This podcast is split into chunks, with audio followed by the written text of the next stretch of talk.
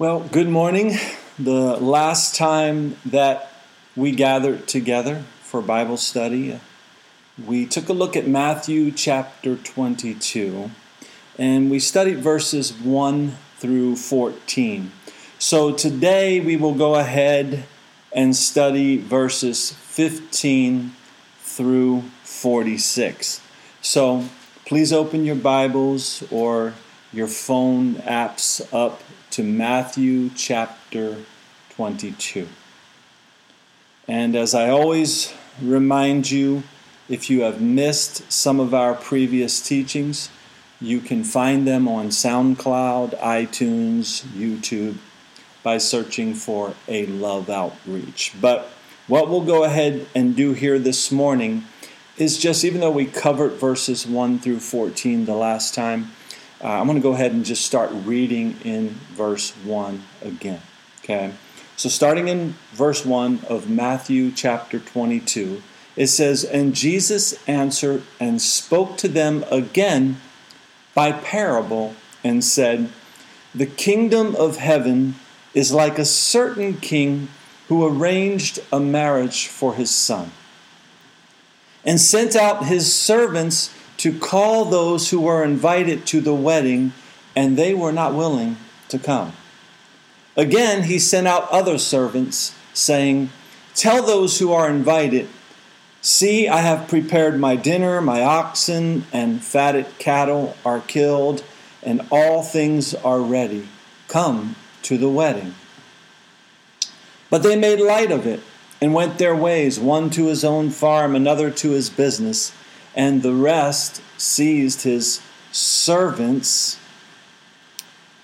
treated them spitefully, and killed them. But when the king heard about it, he was furious, and he sent out his armies, destroyed those murderers, and burned up their city.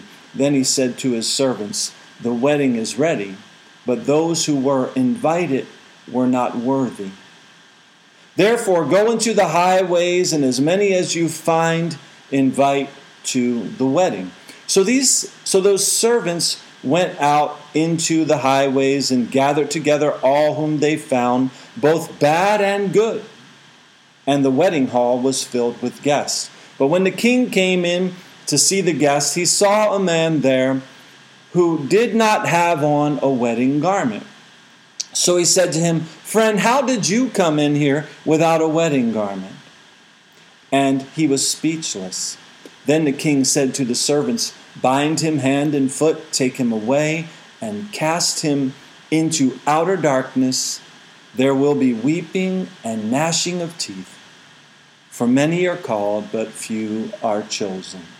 So again, I want you I want to encourage you to go back and listen to that last teaching on verses 1 through 14 because there are some really strong points here in regards to entering the kingdom of God, which we have been talking about for the past couple studies we've done.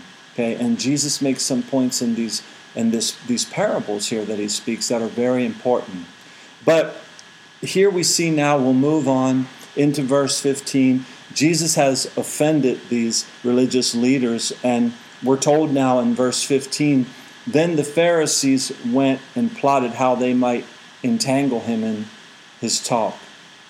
And they sent to him their disciples with the Herodians, saying, Teacher, we know that you are true and teach the way of God in truth, nor do you care about anyone for you do not regard the person of man. Now, first of all, it's hard, it's hard to not pick up on the fact here that these disciples of the Pharisees were just a bunch of snakes in the grass. All you have to do is listen to the way they talk there as you read it, right? They're with they have lying, deceitful hearts. And of course, Jesus is not going to be fooled by them nor is he fooled today by those that are religious hypocrites. And he knows all, he sees all, he looks at the heart of everyone, right? But these guys go on here in verse 17 and they say to Jesus, Tell us therefore, what do you think? Is it lawful to to pay taxes to Caesar or not. But Jesus perceived their wickedness and said, Why do you test me, you hypocrites? So again, Jesus knows the real from the fake. He knows. And he says to them in verse 19, Show me the tax money. So they brought him a denarius. And he said to them, Whose image and inscription is on this? They said to him, Caesar's. And he said to them, Render therefore to Caesar the things that are Caesar's, and to God the things that are God's. When they had heard these words, they marveled and left him and went their way. So there we see one very simple answer from Jesus. Remember, as we're studying through Matthew here, remember, Jesus is preaching and teaching the kingdom of God, the kingdom of heaven. And we've talked a while back about how those two terms, the kingdom of God and the kingdom of heaven, are one and the same as they're used interchangeably here in the Gospel of Matthew, right? But he's calling people to repent. He's calling them to be born again. That's what Jesus is about. That's what he's doing. There's no taxes due in the kingdom of God, nor is there money needed for the kingdom of God. Jesus wasn't trying to start anything that had anything to do with the things of this world.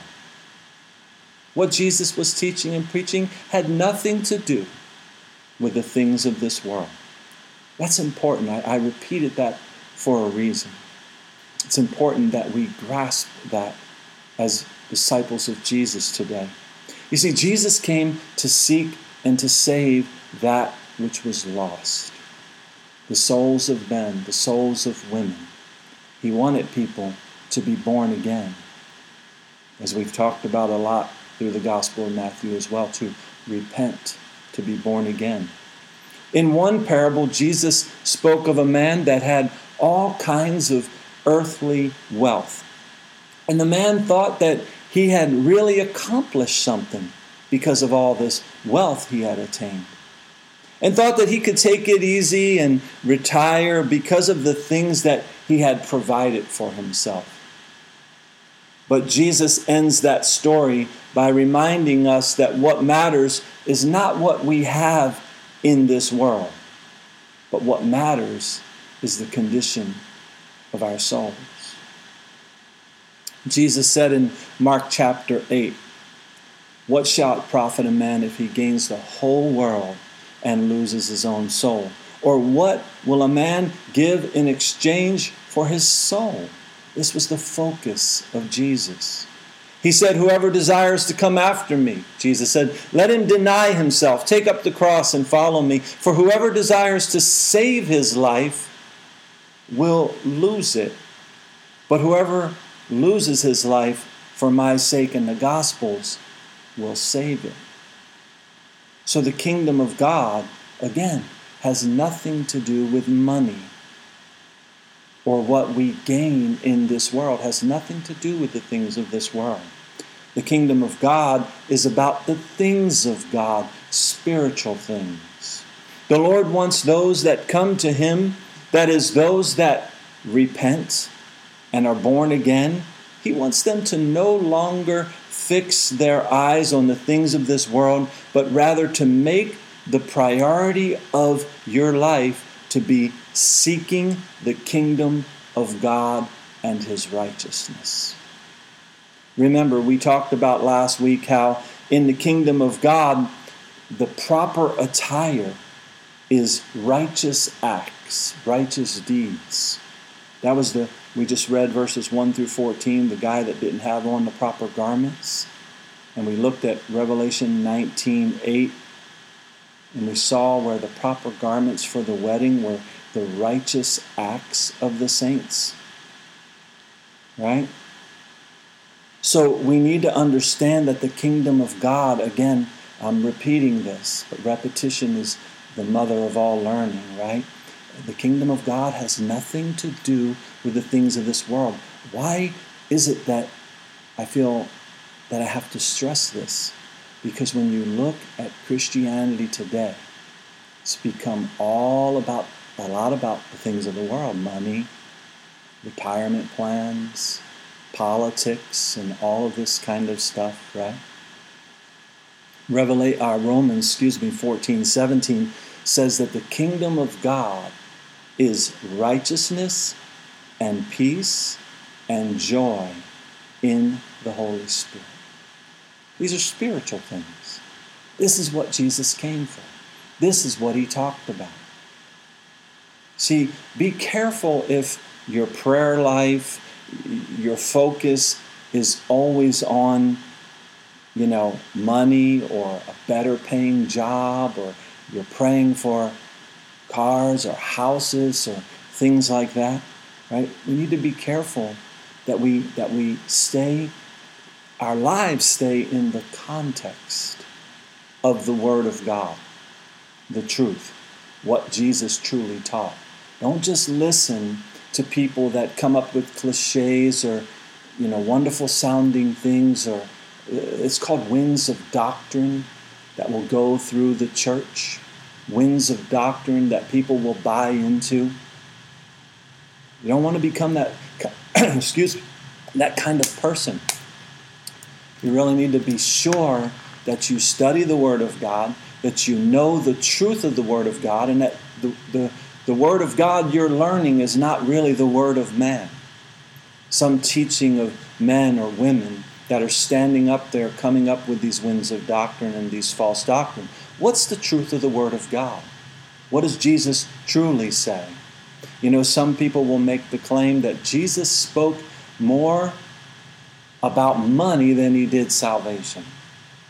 That does not line up with the truth of the Word of God and count the number of times and go read the number of times that Jesus talked about money. Was it in a negative or a positive connotation to it? See, Jesus wants us focused on spiritual things. Just like in this example here, excuse me. Yeah, itch in my throat. Just in this example here with the coin, right? Whose inscription's on this? Render to Caesar the things that are Caesar's. To God, the things that are God. There's a difference between that which is God's and that which is of this world. Okay? You know, I've already brought up these scriptures to you here this morning, but I think it's important that I have you look at this too. Because again, you need to read the Word of God for yourself. Go ahead and mark this page in your Bible and go turn up to the Gospel of Luke. So we're in Matthew, Mark, then Luke, right? Luke chapter 12. Luke chapter 12. These are some of the verses I was just kind of mentioning to you here. Um, Luke chapter 12, verse 13. It says, Then one from the crowd said to him, So, so this is someone that's speaking to Jesus, and, and they say to him here, they, they say, Teacher, tell my brother to divide up the inheritance with me. Okay, so this is another money matter, isn't it? Right? Or possessions matter, if you will, matter, if you will, right? Another time where someone wants to hear what Jesus has to say about money or the things of this world. Verse 14 But he said to him, Man, who made me a judge or an arbitrator over you?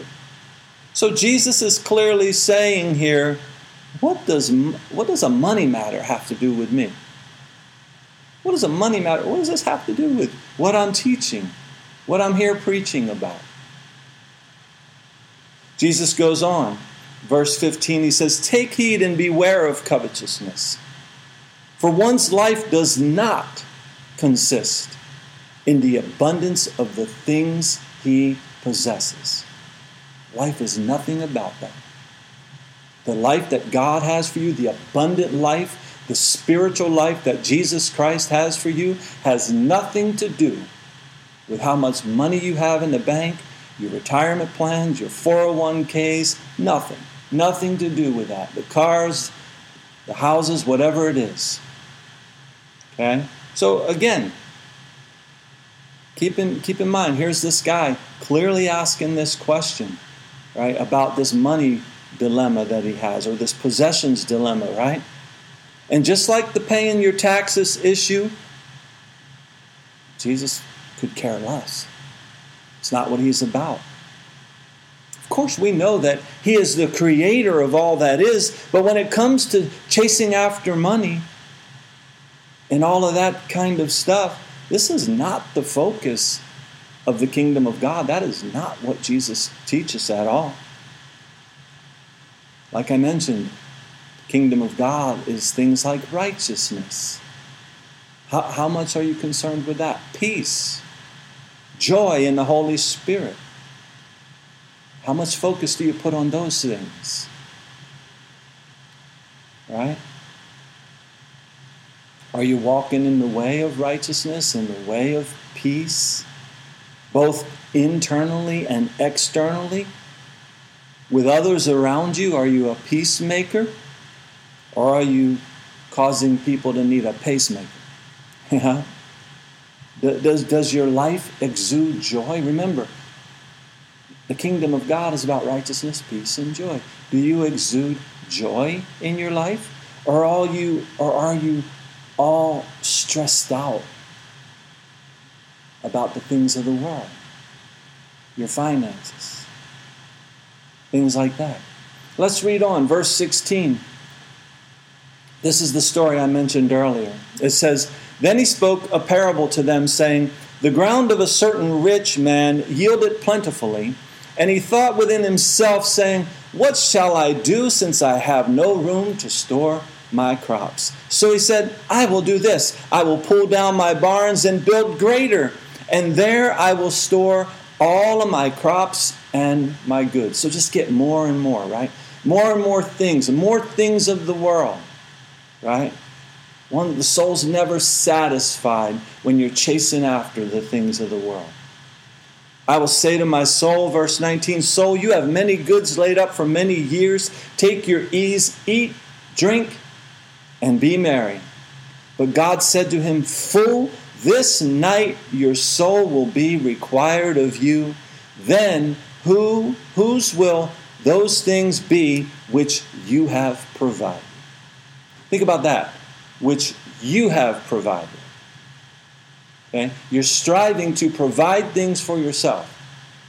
When God wants to provide your needs, He wants you resting in and trusting in Him. But He says, who, who are these? Whose will these things be which you have provided? So, so is he who lays up treasure for himself and is not rich toward God. So, do you see there is a clear distinction between the treasures of this world and the riches of God. Two entirely different things. They don't join together, they don't come together. Again, unfortunately, Christianity today has melded these things and brought them into the church, into the kingdom of God, so to speak. But it's not what Jesus taught. Right? Just like the coin back in Matthew chapter 22. You see money, cars, houses, retirement plans, real estate investments, on and on it goes, you name it, right? These are treasures of the world. Righteousness, peace, and joy in the Holy Spirit are the treasures of God, and they bring no stress with them. How are you doing today if, I, if you were to go and look at your bank account or you go and look at your financial statements or whatever and you, you check them and you see how you're doing, have you ever gone to check the list in the Bible of the fruit of the Spirit? And how are you doing on that? Are you rich toward God today? Or are you rich in the things of the world? And if you're poor in the things of the world, does your heart desire them? Are you chasing after them? Are you frustrated and stressed because you don't have them? We've got to separate the kingdom of God because it's not about those things, okay? Verse 22 Then he said to his disciples, okay, this is Jesus speaking. Therefore, I say to you, do not worry about your life, what you will eat, nor about the body, what you will put on. Life is more than food, and the body is more than clothing. Consider the ravens, for they neither sow nor reap, which have neither storehouse nor barn, and God feeds them. Of how much more value are you than the birds? Human life is of far more value to God. He cares about you above all his creation. Okay? And which of you, verse 25, by worrying can add one cubit to his stature? If you then are not able to do the least, why are you anxious for the rest?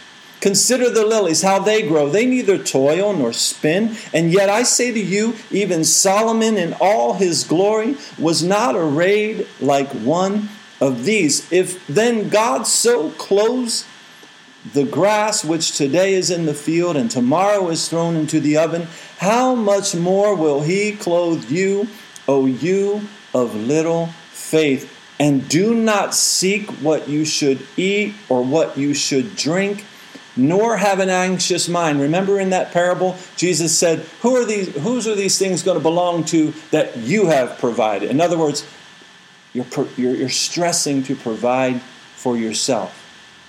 And he says here in verse 29 Do not seek what you should eat or what you should drink, nor have an anxious mind. For all these things the nations of the world seek after, and your Father knows that you need these things. But, so do you hear that? The Father knows you need these things. Okay? But seek the kingdom of God, and all these things shall be added to you. So there's the example of the life of a person that becomes a disciple of Jesus. They let go of the world. They die to themselves. They take up the cross. They follow Him. They repent of their sin. And their life becomes focused on righteousness, peace, joy. Right? God will take care of that person. And, and you need to let this world go.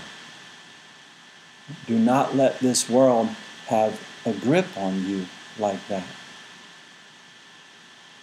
Do not fear, verse 32, little flock, for it is your Father's good pleasure to give you the kingdom. Sell what you have and give alms. Provide for yourself money bags which do not grow old, a treasure in the heavens that does not fall, where no thief approaches nor moth destroys. For where your treasure is, there your heart will be also. Do you see the story here in this chapter? Somebody that's storing up. This man's storing up. And Jesus puts a negative connotation on that, right?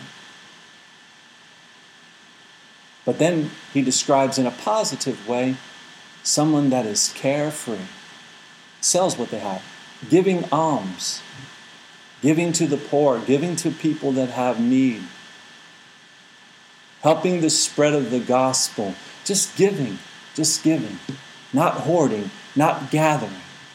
You may not think of yourself as a hoarder, but when you're stressed and you're worried about your retirement plan and what, how, how you want to take ease for your soul someday, and what does it cause you to do? It just causes you to be stressed, right? But the key is what you focus on. It's either going to give you peace or it's going to destroy you.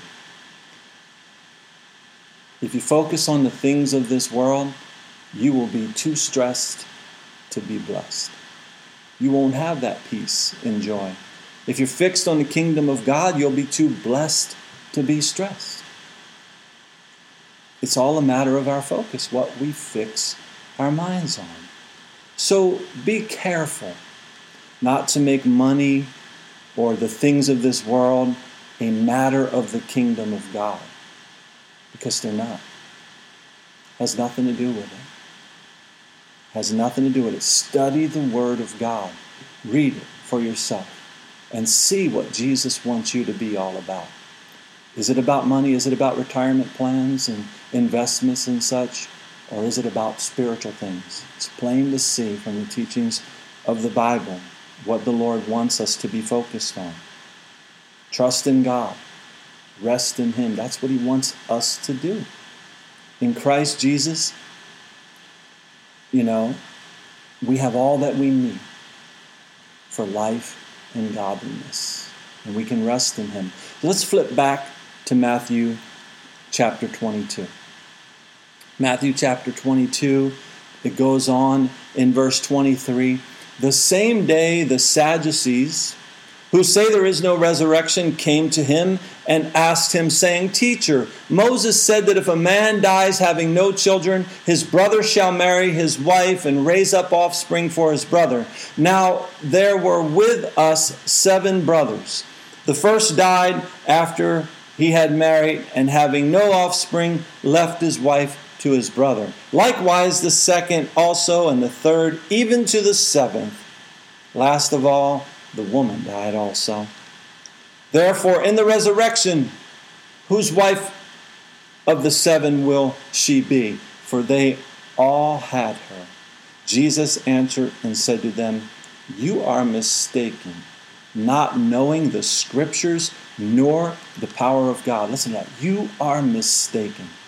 He says, For in the resurrection they neither marry nor are given in marriage, but are like the angels of God in heaven. But concerning the resurrection of the dead, have you not read what was spoken to you by God, saying, I am the God of Abraham, the God of Isaac, and the God of Jacob?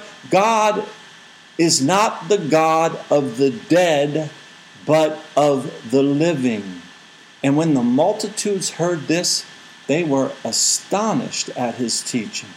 So here again, though, we see a shifting of focus, don't we? Marriage and legal matters and such, that's what they're questioning him about here, right? The kingdom of God is nothing like the kingdoms of this world. There will be a resurrection of the dead, but when there is and we are eternally with God in heaven, it's not going to be the same as it is here on this earth as we now know it. We're trying to compare earth, these guys are anyway, right? And, and if we're not careful, we can do it. We, we're trying to compare earthly things, earthly matters, legal matters of this world, money matters of this world. We're trying to compare these things with the kingdom of God. And Jesus says, You're mistaken. You need to learn the scriptures. You need to understand what it's really about. You know, one of my favorite scriptures, I quote it all the time 1 Corinthians 2 9, eye has not seen, nor ear heard, nor have entered into the heart of man the things which God has prepared for those who love him. We cannot make that mistake of comparing the things of this world to the things of the kingdom of God. The Lord teaches that we need to have a different mindset. We need to be renewed in the spirit of our minds. God knows we have needs in this world, and He wants to provide for our needs, but He wants us trusting in Him, focused on Him, resting in Him, pursuing Him. But if our hearts are too consumed to focus on God, we'll never know His provision. If we're consumed by everything around us, we're not going to know the rest and the peace and the joy that He wants us to have. What does your heart treasure today? You know, I'd really like to stop right there and just leave you with that. And I, hope you'll think on these things here. But we're going to go ahead and finish out the chapter. Verse 34 But when the Pharisees heard that he had silenced the Sadducees, they gathered together. Then one of them, a lawyer, asked him a question, testing him and saying, Teacher, which is the great commandment in the law? Jesus said to him, You shall love the Lord your God with all your heart, with all your soul, and with all your mind. This is the first and great commandment, and the second is like it you shall love your neighbor as yourself. On these two commandments hang the law and the prophets. So there it is, right? What's your focus? Do you love God above all else? Or do you love this world and all the things that it has to offer? 1 John 2:15 says, "Do not love the world or the things in the world. If anyone loves the world, the love of the Father is not in him. Jesus said, No one can serve two masters, for either he will hate the one and love the other, or else he will be loyal to the one and despise the other. You cannot serve God and mammon, Jesus said in Matthew 6 24. Money, mammon, the things of this world, right? Your heart can't be in both places. The Lord knows what is best for us, and he tells us what we should be focused on. I know that many that profess Christianity are very money minded and becoming very politically minded, but the Lord calls us to be spiritually minded. To be spiritually minded is life and peace. You're not going to be stressing out about all the things in this world. But you know, I'm going to kind of put something in here too. If you're sitting around and you're watching the news, and the news is causing you to fear, and shut up in your house and lock yourself up because you're living in fear, that's the opposite of living in faith. You need to trust in the Lord with all your heart. Lean not on your own understanding. In all your ways, acknowledge Him, and He'll direct your path. Don't let all this negativity in this world that, that they want to put out there because of their political reasons. They want to put they want to lock you up and strap you down. And you're drinking the Kool-Aid. and you got to be careful not to do that. You need to fix your eyes on the Lord. Fix your rest in Him, trust in Him. He'll give you peace and rest in your soul when you do.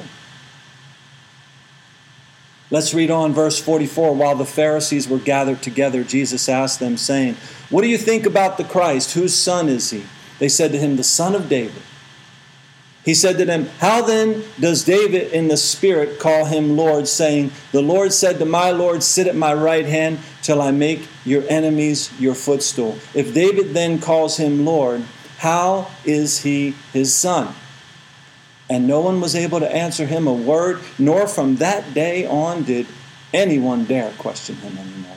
Look at all the answers he gave, right? He astonished them. In a sense, he just shut them up, right? But there they were, questioning and antagonizing the Savior, God who became flesh and dwelt among us. They're antagonizing him. He's right there in front of him. But and, and they knew the writings of the prophets and they knew the writing of king david. Jesus was the one that the prophets spoke of.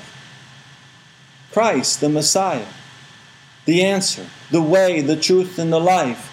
The one who says come unto me all you who labor and are heavy laden, and I will give you rest. Take my yoke upon you and learn from me, for I am gentle and lowly in heart, and you will find rest for your souls. For my yoke is easy and my burden is light, Jesus said in Matthew chapter 11.